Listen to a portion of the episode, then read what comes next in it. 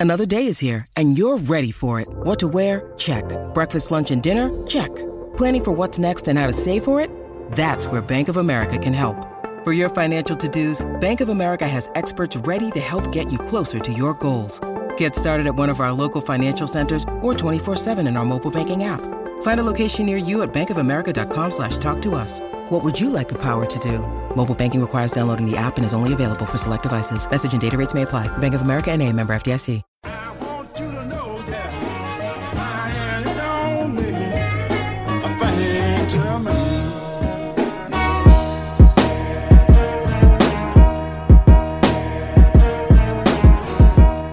Hello and welcome to the Sky U podcast by the Daily Gopher. I'm Chris, Go Away U Fur. With me this week is Blake, Iowa Gopher, Happy to be back from Champaign, alive and kind of well. and U Street. Hey, all.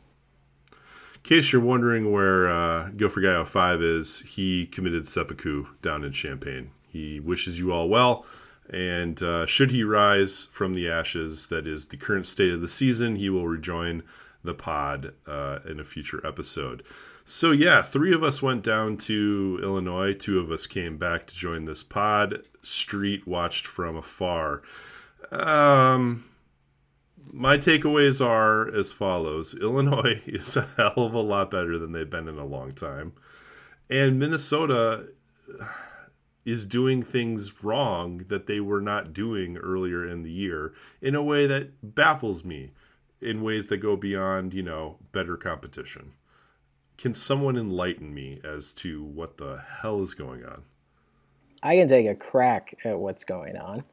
As I mentioned at in about sort of week four, one problem that the University of Minnesota football team had from an observer standpoint is we actually didn't know how good they were because Michigan State was really bad. And one of the key things that we never learned in the non conference was how good this passing offense was going to be because it's in fact really easy to pass the ball when Mo is averaging nine yards a carry. And the offense works very well. That's sort of the peak of how good this offense is going to be. What has happened over the last couple of weeks when Mo was out, Purdue dominated the offensive line. I think Quinn Carroll in particular has been getting a lot of flack, but I don't think it's just Quinn Carroll. I just think it's been relatively easier to pick on him. I think the right side of the line in general has not done a very good job. The line is not doing what it needs to do. Because the line is not doing what it needs to do, when paired with not arguably the best running back to come through, at least at a college level at Minnesota in the last 15 years, the running backs behind at a substantially more replacement level aren't able to get any hole. They're getting hit very quickly. If they're not able to break through yardage. So there goes the run game. The second problem is the wide receivers, since especially unfortunately the loss of the season, Chris Autman-Bell out for the season, the wide receivers are unable to do anything. They're not getting separation. Depending on the wide receiver, they might not be trying very hard to get separation either, which is a separate point. When they're in 50 50 situations, they're regularly getting beat and outmuscled for balls. That's a problem. So when Tanner Morgan is trying to throw a pass, he's often going to throw it at best to a partially covered wide receiver, or at worst, the interceptions that you saw on Saturday, and or having to tuck it and run for a couple of yards. And deeply unfortunately in the Illinois game, apparently it's fine to punch someone in the head if you do it on accident. So that that's the second problem. So structurally at the line, we have a problem that prevents the running game from doing anything. When Minnesota becomes unidimensional as a passing game, they don't have an actual playmaking wide receiver who can consistently get open and or consistently do incredible things if partially covered. Finally, Tanner Morgan not blameless here because Tanner Morgan has also not been over the last couple of weeks pre what was almost certainly a concussion and that's going to be a challenge going forward. But pre pre that also had some challenge in how it is that he is going to be able to direct this offense. And you basically need Tanner Morgan to be perfect if every single opening he has to throw a pass is an incredibly tight window. And Tanner Morgan is many things, but I would not say that he is an NFL talent quarterback, which is what he's currently being asked to be in this offense because he's getting no help from any of his wide receivers and frequently his line. Blake, uh, that's uh, where do you stand? Do you do you echo most of those sentiments? Do you see other problems that are in your mind uh, the biggest issues for the Gophers right now? I mean, that was a pretty um, I don't know what the word is exhaustive, uh, uh, surgical. yeah, Surg- just- that was a surgical uh, review of all the issues they have on the outside side of the ball. I don't really have much to add. I mean, he kind of nailed it in the head, especially with the offensive line. I mean, if you're if you don't have a good offensive line, like that's going to limit what you can do on offense in the run game and the passing game. I mean, it all starts up there for me. And I mean, this is a team that we thought the offensive line was looked fairly good those first four games, but again, you know, level of competition suspect. I mean, we thought Michigan State had a good defensive front, and maybe they do, but the rest of the team's got some issues. Good enough to be Wisconsin, though, so I'll give them credit for that. But um, yeah, offensively, it's um, just really tough sledding right now, and um, I had to look it up. Uh, if Tanner is not able to go um, this Saturday, this will be the first game where he has not started for Minnesota since I think um, October 20th, 2018. So that would end his streak of I don't know how many games, consecutive starts for Minnesota quarterback, which is just kind of unthinkable. That uh, we would have thought next year would be our first year without Tanner, but um, could very well be this Saturday. So um, yeah, I can't can't say there's a ton of optimism on that side of the ball um, coming out of the Illinois game, unless Kirk Ciarrocca can can work some miracles and somehow get his wide receivers to be you know more aggressive, going up for the ball, high pointing the ball, you know, winning contested catches, running better routes, get their offensive line to you know block more consistently um, and pass protection. I just yeah, there's a lot going on there, and I don't have a ton of uh, fixes in the short term. It's also, to be frank, assuming that Tanner Morgan had a concussion or concussion like symptoms last Saturday, which, given the optics of how Tanner Morgan went down, seems quite likely to me. Tanner Morgan should not be playing this week. Even if he thinks, oh, I'm 80% or whatever, Tanner Morgan should not be playing this week because Tanner Morgan got punched in the head clattered down on the ground and was down for an extended period of time and never returned. It is implausible to me that Tanner Morgan is actually 100%. And that has nothing to do with Tanner Morgan as a competitive person. It's rather from a coaching staff perspective. I think you need to protect your player and give him a week off at minimum. And I was he like he that the, the medical tent was right in front of where we were staying at the Illinois game. Um, I've never seen him like that. He was just like he just walking gingerly. It was hard to tell what was wrong with him because he was just walking so slowly and so gingerly. I didn't know if like he was trying to protect something that he had injured. Like I thought when Fleck mentioned upper body injury later, I thought maybe collarbone, but I mean, in all purposes, probably a concussion. But um, he just he looked kind of out of it, not like stumbling or wildly, but just walking very slowly and very um, deliberately. It was kind of a strange sight to see with him. So I mean, yeah, in all in all realistic, uh, he should, probably shouldn't be playing this Saturday again. We don't know the, the specifics of his injury because Fleck loves to be vague about injury updates. But um, yeah, I personally would be very surprised if we see him on Saturday. Also, I will highlight again this is not a complaint about the refs in general. Minnesota lost through no fault of the refs. Uh, though the first interception for Tanner Morgan likely is offsides or real close. But that's not why they lost the game. However, the fact that there is no mechanism whatsoever in college football right now to review someone punching somebody in the head is ludicrous. And I don't mean to say that the Illinois player intended to haul off and whack Morgan in the temple. I genuinely don't think it was attempted to be malicious. I think the Illinois player, is the defensive player, is trying to basically punch the ball out, which if a quarterback's running, yeah, that person does not have lots of reps just trying to hold on to the ball. I too would think it's a reasonable thing to try and punch the ball out. But the rules of football rarely require intent to deliver a penalty. And it's hard for me if we're actually going to say that we're going to care supposedly about quote unquote player safety that intentional or not, if you punch somebody in the head, nothing happens to you. Because ideally, what you want to do is deter people from thinking it might be a good idea to risk potentially punching somebody in the head. Also, from a defensive player, helmets hurt. So there's an added reason to maybe have someone think twice about whether or not they should throw their hand up next somebody's temple.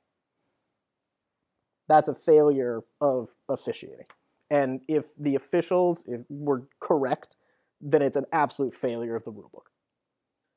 And I would say exactly the same thing, just to be clear, if the jersey colors were swapped. I'll be honest. I, I, I, had stepped out during that section of the game, and I saw the punch on the um, TVs in the uh, concourse, and I, you know, stepped away to go to the restroom. And when I came out, the game still hadn't started. I assumed what they were reviewing was targeting. And I was like, oh, okay, makes sense. Punch dude in the head. Somehow that's targeting. Makes sense to me. No, no, no. They were reviewing whether or not he got a first down. I was like, what?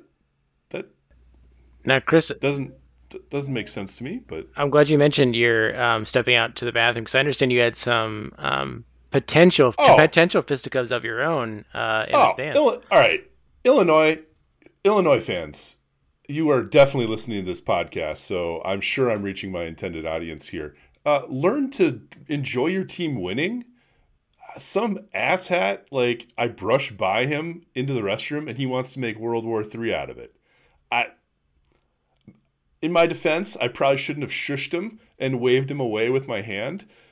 That probably enraged him further. But the fact that he was bothered at all that in a crowded restroom somebody might like brush into you Illinois fans, get your act together. You have a very good team. You're going to win the Big Ten West. That's my prediction. We'll be talking about more of those in, in a moment. There's no reason to fight in the frickin' bathroom. What's the card?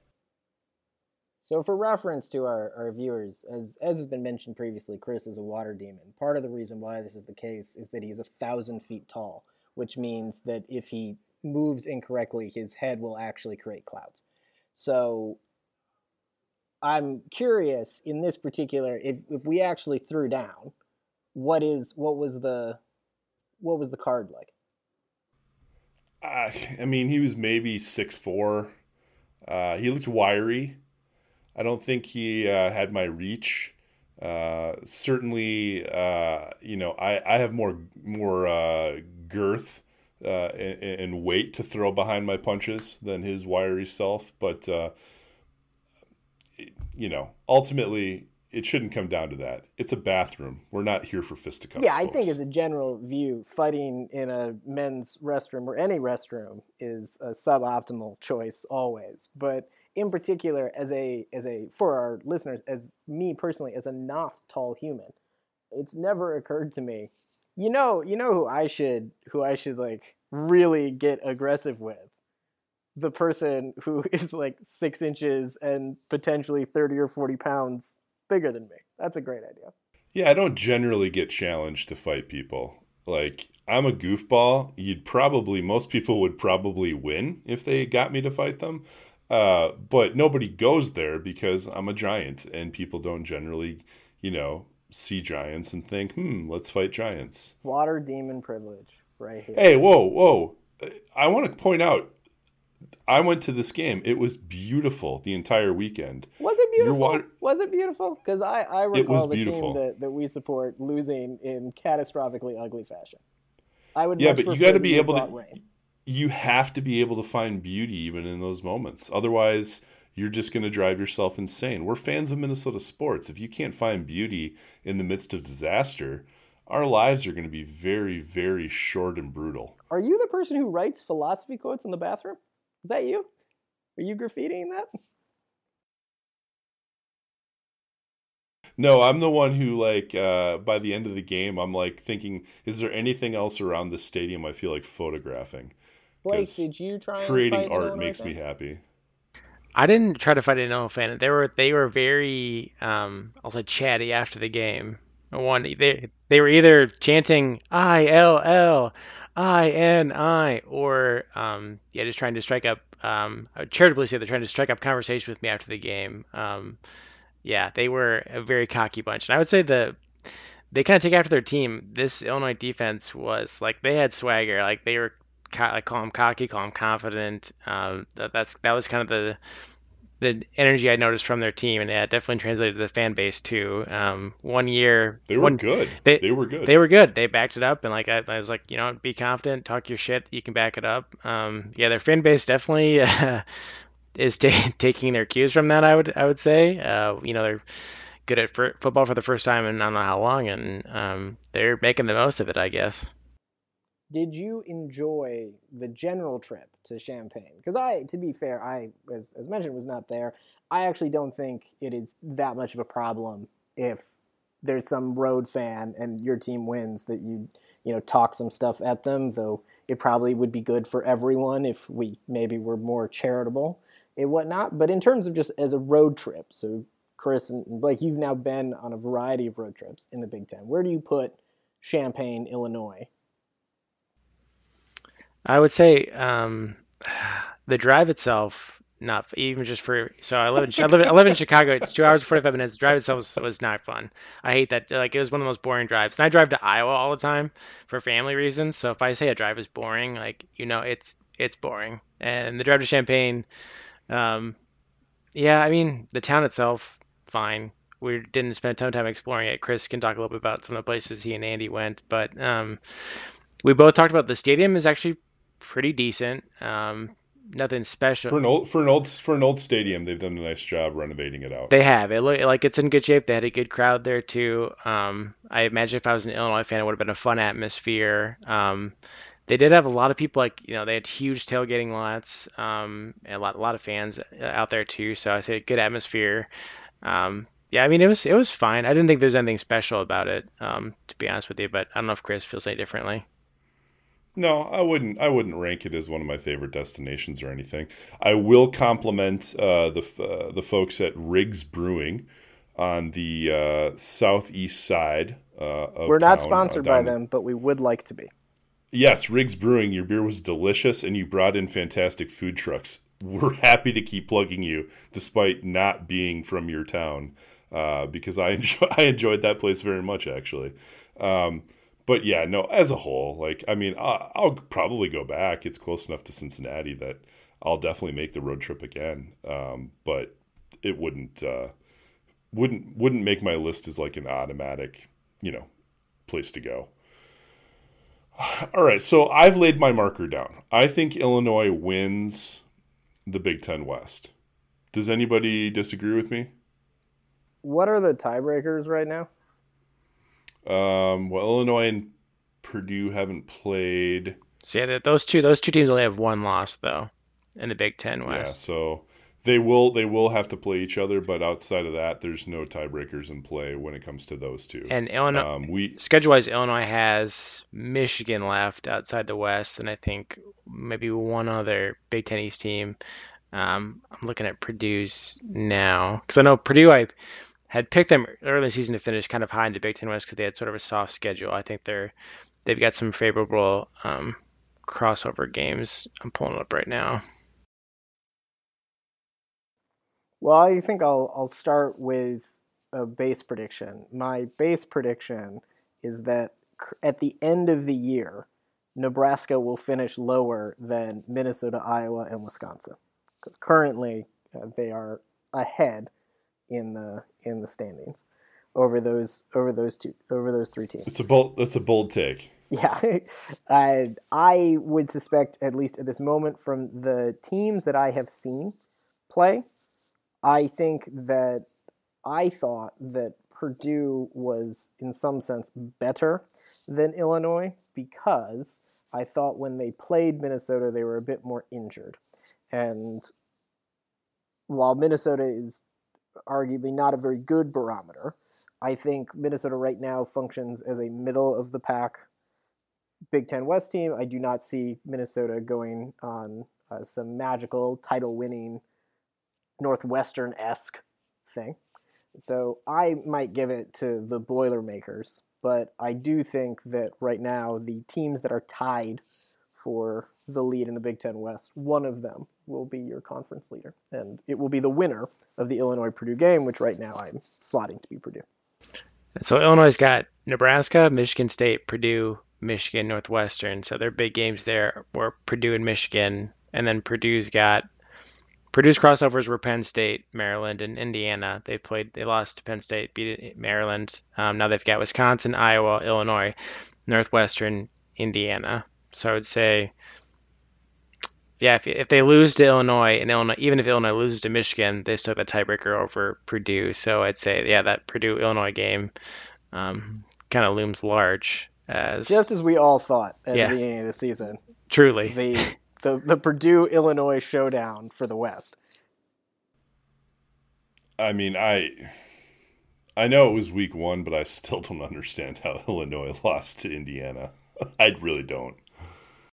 They had yet to get their swagger. No one had tried to fight anyone in a bathroom. These things take time, takes reps. Takes reps. takes reps to to build that up. Um, well, what do we think, Miss Minnesota, moving forward? I mean, I don't think they beat Penn State. Certainly, not when they're probably you know playing uh, first start. It's going to be on the road night game whiteout. That doesn't feel like a, a real likely. I mean, heck, you put Tanner in there. I, I don't feel like that's a that's a win for Minnesota. I think it's actually less about who's playing quarterback and more about who's playing the wide receiver. To be blatantly, brutally honest, I don't think. I think there will be things for which Athan will be a clear upgrade over Tanner. Uh, his, it is absolutely the case that Athan throws a better ball than Tanner does. Tanner is a six-year quarterback. He's seen more things. He makes more decisions. Arguably, that should be better. Certainly should be better than a quarterback, assuming Morgan is not playing. The quarterback making his first start ever. So in that sense, yeah, I somewhat doubt we're getting the Tom Brady, Drew Bledsoe experience here. What I do think, though, is far more important from the standpoint of Minnesota as a team is whether or not they can figure out a way, and some of this, frankly, is going to have to be structural from an offensive coordinator standpoint, to get more receivers open and to get them open quickly. Because this offensive line right now is not able to hold anybody off for any extended period of time. Bringing in a new quarterback, almost certainly you're going to have one read and just go it's unlikely that they're going to run a lot of things for Athan for which he's going to want to go through multiples of his of his progression of multiple reads. So if you're already in the situation where it's like one read and go, might as well try and figure out if you can do other things that can improve the wide receivers. If the wide receivers can get open and not drop a ball in the end zone, I think it's going to be much closer. I am skeptical of that until proven otherwise. I mean, Blake, feels like to me, best outcome for the rest of the season is nine and three, and that would take some doing. Like, where do you, if you had to gut check yourself right now, where do you think Minnesota finishes uh, with the second half of the year? Yeah, I mean, yeah, I think best case scenario, I mean, if we're going to use Street's beginning of season logic, best case scenario at this point is 10 and 2. Uh, with not, not eliminating the possibility of winning Saturday. It's as unlikely as it may be. Um, I, I mean, yeah, yes, technically, uh, though not mathematically likely, that that is the best outcome that could happen. Well, you know, when the Germans bombed Pearl Harbor, That actually got used in our section of the stadium by a Gopher fan at one point. So, in case you were wondering how Saturday went from no other context. But I would I would say though, after the Penn State game, I mean, it's probably just going to be a rock fight week in and week out, unless, as as you know, Street said, the wide receiver position takes a step forward, things improve on offense. I mean, there's no one down that stretch that's real intimidating. I think what'll probably happen too is they'll drop a game they shouldn't. Um, you know, Nebraska doesn't look totally lost on offense. Um, you know, Iowa, we, got, we haven't beaten them in, in seven years. So God only knows, even with their god awful offense, um, they could find a way to drop that one. So um, it's tough to say right now, but I, I mean, at a minimum, you could say after the Penn State game, they should be in every game from there on out. So I, I would think eight and four, nine and three. Um, but yeah, really need to see some positive step forwards on offense before we start predicting, you know, eight or nine wins after this. you know, I can predict right now that Iowa could lose every game the rest of the year if they beat Minnesota. Kirk's response to why hasn't he fired Brian will be, but we beat Minnesota. Didn't you see when we beat Minnesota? It's why the racism want- is okay. Oh God, so stupid. Like, please, can we just beat that horrible, horrible, horrible offense led by that horrible family? That would be nice. My other prediction before we may learn a little bit about Penn State is that also again it's a prediction, so I suppose until proven otherwise, the quadrangle of hate games are gonna suck from a neutral standpoint. When you need mealtime inspiration, it's worth shopping Kroger, where you'll find over 30,000 mouthwatering choices that excite your inner foodie. And no matter what tasty choice you make, you'll enjoy our everyday low prices, plus extra ways to save, like digital coupons worth over $600 each week. You can also save up to $1 off per gallon at the pump with fuel points. More savings and more inspiring flavors make shopping Kroger worth it every time. Kroger, fresh for everyone. Fuel restrictions apply. They're not gonna be fun to watch. So you're saying not- no, not- no big, no big noon kickoff is what you're saying. Uh, yeah, is is that the is that the they're gonna be whatever they're gonna, they're gonna be shunted to whatever a ti- the most obnoxious time is nowadays. not not good football will be played in those uh, three games. So I can It could be it could be entertaining, but it will it will be entertaining in spite of the quality, not because of. I hear that's what the Michigan State Wisconsin game was. I've been led to believe. I was too busy watching Tennessee Alabama, which was a actually fantastic game, um, to to you know be bothered. But uh, that's that's what I've been led to believe happened in that other game. So yeah, I could I could definitely see that. All right, Blake, tell us about Penn State. What are we what are we looking at here? Um, well, tell me if this sounds familiar. They've got a six-year senior at quarterback that the fan base really wants to see bench because they think of him as a game manager, average quarterback at best, and doesn't have the skill set to take the offense to the next level. Is that is that ringing any bells? It, I mean, it it's kind sounds mean like to you, talk about Bryce Young that way. it, do, it does year. it does sound like you're you know not bothering to actually scout Penn State is what it sounds like. But okay, continue. So our old friend Sean Clifford, you may remember him from what was three years ago, uh, the last time these two teams played. Still quarterback at Penn State. Um, they he's really kind of struggled this year. Um, I think his last game against Michigan, he was seven to 19 for 120 passing yards before he got knocked out of the game.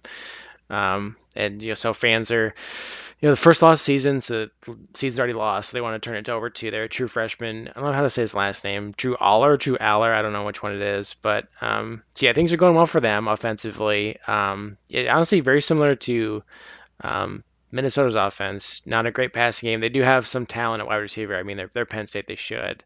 Um, but not a lot of ex- explosiveness, and there's just not a lot of consistency in the passing game.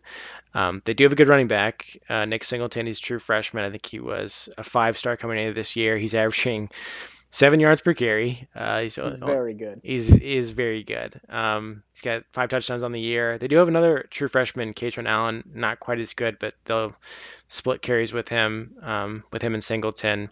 And the offensive line has, up until last week, was playing pretty well. They kind of ran into a brick wall with Michigan, and which is going to happen. Um, and there wasn't as much running room for Singleton or Allen last week, but we'll see how they fare against. Uh, Minnesota's defense this Saturday, and hopefully the um, run fits are markedly improved compared to what they were against Illinois. Because I think that's to me that's where the game's going to be won or lost is at the line of scrimmage, and if they can't stop Penn State's running game, it doesn't really matter if it's Clifford or Allar at quarterback. I think Penn State's going to want to run wild in this game on the ground and, and do what they want, and impose their will against this Minnesota defense. So really hoping for an improved game from them, and then defensively for Penn State, um, really talented in the secondary. This might be the most talented secondary um, Minnesota's played up to this point. Um, really aggressive in coverage. Um, you know, probably similar to what we saw from Illinois. A lot of man coverage, um, just not giving a lot of separation. Um, so that that kind of worries me, especially if you're going to have Athan under center, thrown into tight coverage. Um, I mean, we you know, he threw two interceptions in less than ideal circumstances last week. I think um, hopefully better game plan, more preparation this week if he's starting, but that makes me nervous. Um, and then up front, uh, you know, it's it's a talented defensive front. It's one that got really pushed around by Michigan on their offensive line. I think they racked up something like 400 rushing yards last week, but um, again, Minnesota's offensive line is not Michigan's offensive line, so I think they're going to have their work cut out for them there. Um, but there, I mean, it's just yeah, it's a tough matchup for for Minnesota against that Penn State defense, just because you know they're going to be stacking the box um, against the run to stop Mo Ibrahim, and um, their secondary can survive on an island. They have um, kind of paid for their aggressive coverage sometimes, like it's kind of feast or famine a little bit. The, they'll let up some big plays here and there, but again, I don't know if Minnesota has the guys at receiver to, to make those explosive plays and make them pay in man coverage. So um, I to me, it's got all the makings of a rock fight. Um, I think people, a lot of people, I seem to be expecting, at least on the Minnesota side, kind of a drubbing just because they see Penn State ranked number 16. But um, this is a team that's really struggled the last two weeks on offense against Michigan and Northwestern the week before that. So um, not exactly firing on all cylinders. And, and I do think Minnesota's defense is better than what they showed against Illinois. I think, I mean, they just got out, outplayed, outcoached, out schemed, and I, I mean that doesn't happen every week with with Joe Rossi and his defense. So I, I would imagine they're probably in better shape this week. But uh, yeah, this one has low scoring affair written all over it, in my opinion. So okay, I've got it. I've completely changed my mind. Minnesota wins. Got it. Figured it out. Thank you for that. Optimism restored. Okay, happy to be of service. Not something that is just said in an Illinois bathroom anymore. Optimism restored. Uh, all right. Well, You want to I- know I something you guess- should be optimistic about. basketball. The University of Minnesota got a recruit, and I think I'm talking about it. So that's a reason. A talented recruit, very talented. I- But it, is he from I- Minnesota? Is he from Minnesota though? He he is he is both not one of us and the most one of us I've ever seen. So the, Please explain. The recruiting question is Dennis Evans. Dennis Evans is a seven foot one center coming out of California, and Dennis Evans is already my favorite player on the University of Minnesota because Dennis Evans' recruitment commitment video gave us the following facts about Dennis Evans. One, he is very good at blocking shots. And by very good at blocking shots, I mean he is unquestionably the best high school recruit in the country at blocking shots. And arguably, he's young, by the way. So he's young, which means he probably still has more growing to do in some aspect. But for his class, he might be the best shot blocker in that age class in the world who is not already professional. That's pretty good. Part of the problem that the University of Minnesota basketball team had last year, among several, they lost a lot of games, was that they didn't have any rim protection whatsoever. They had no true five. And while Dennis Evans comes in next year, Dennis Evans is a true classic rim protecting five at the college level where you can hang out in the paint. Very good. So that's that's one. Secondly, from an offensive game, has a has a passable jump shot. So you could see potentially him being able to step out in the future as something to develop and maybe hit a three occasionally. I'm not going to claim it's like Daniel Oturu level by any means, uh, or you know, a variety of the Maryland bigs over the years who've had that kind of stretch five capability. That's not where I expect Dennis Evans to play, but it does mean that he does potentially have a jumper. He has, at least in some highlight reels, some vaguely Kevin McHale moves. One of us, yay. He is the highest rated recruit that Minnesota has in outstate in something like 28 years, which realistically means he's the highest rated recruit in a lot longer than that. He is also, and here's the second bit. In his recruitment video, we learned the following things about Dennis Evans from Dennis Evans because this dude is dope. Number one, he really likes ants, as in Ant Man, the insect. And there is nothing that I think is more awesome than a person who would just absolutely tower over anyone being very interested in possibly the smallest thing that you could reasonably be interested in. So that's number one. Uh, number two, his fashion idol is Tim Duncan.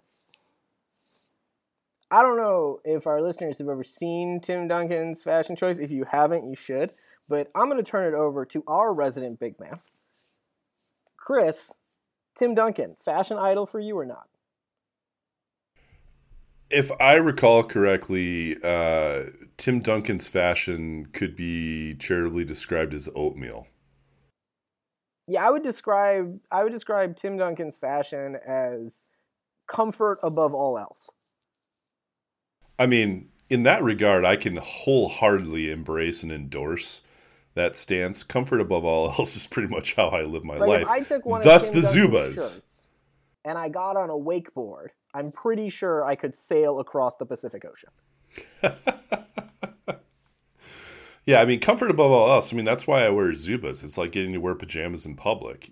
So I can respect that.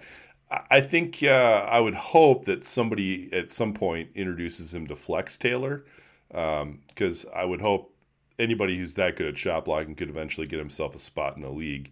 And at that point, let's let's get Fleck's tailor involved because that's there's clearly better talent in the Twin Cities uh, than a Tim Duncan level. We are also Um, not sponsored by Flex Tailoring, though. Again, we Oh, please, for the love of God. happily like to be.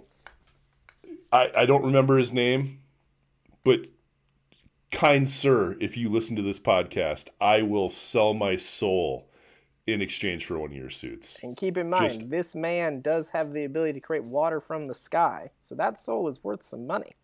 I mean, you're going to have to use a lot of fabric. I'm a very tall man. I have a very large belly, but I will gladly, gladly uh, chill all the time on this podcast in exchange for a suit because Fleck is a well dressed individual. I like the cut of his jib, is what I'm saying. So, The last thing Um, that we should also take from Dennis Evans, so that's sort of one of us be, but I think is particularly important is how I would expect him to slot into what I imagine Ben Johnson's ideal offense looks like, and also in some sense ideal defense, particularly at the college level. Because of the nature of the game, because of the defenses you can play, what constitutes a legal defense, what doesn't constitute a legal defense, uh, the rise of sort of no middle, pushing things to the baseline. Every defense, in the Big Ten especially, is so much better if there is someone who is just a dominant rim protector. And it's not in like a trite way. I mean, it's true, but it's also because the way the game structurally works now, if you have a dominant rim protector, you can be more aggressive. So much more aggressive on the wings. You can also funnel ball ball handlers, you can funnel passes into places, especially at the college level, that college athletes are not very good at shooting from. The same thing doesn't really work quite as well in the professional game because NBA basketball players are hilariously good. But at the college level, that's not the case. Dennis Evans can more or less guard the entirety of the paint by himself. He is that tall. He's also got a seven foot seven wingspan, so even like longer wingspan than his height. He's already massive. That means for many things, he can just put a hand up and not be goaltending. This is a huge advantage to have. It's also a huge advantage to have if you are Ben Johnson because it means with the other talent that Ben Johnson has brought in, and his recruiting has been quite excellent so far, it allows you to be a little bit more up tempo, perhaps, if that's what Ben Johnson wants, knowing that you might be okay. Like you can take some more risks on the defensive end in a way that they have not been able to do, and frankly, don't have the capability of doing on this year's team. But that is something that I am so excited for because, in terms of like classic one of us, that is Mychal Thompson and Kevin McHale. That's what they gave you. That is what Joel Przybilla gave you. The great centers of Minnesota are these just massive shot blocking dynamos. And Dennis Evans absolutely looks like that. I hope he immediately gets a name, image, and likeness from some ant research facility and from Tim Duncan's Taylor. Uh, well, in case you couldn't tell by the level of excitement I had around Fleck's tailor, football is doing its thing. I, I have a hard time getting super amped about it compared to talking about fashion, apparently. But we still have to do predictions. That's my segue to predictions. We still need to do them. The game is still happening. We will all still be very pleased uh, if and when the Gophers win. I should say when, because Blake's preview obviously convinced me that that was what was going to happen, despite the prediction that's coming next. Uh, so, what are your predictions? Uh, we're going to go back to Street for his random, his random, you know, pick of a stat. Over under three drops by the wide receivers, and unfortunately, I'm taking the over. Well, That doesn't sound promising. Uh, Blake, what do you got for us? I've got Penn State coming out victorious on this one, 1910. How they get to 19, hey, don't ask me. It just seems like a, a good, ugly number because I think it's going to be a relatively ugly game. I mean, that seems fair. I have chosen to go with uh, 21 10.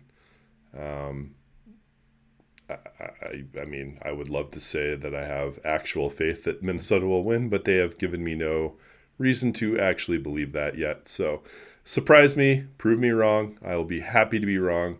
I'm wrong a lot. This would be a great time for that to happen. Um, so yeah, let's let's let's all hope that we're wrong. That would be wonderful. Uh, but in the meantime, friends, uh, thank you for listening to the Ski U podcast. Go Gophers.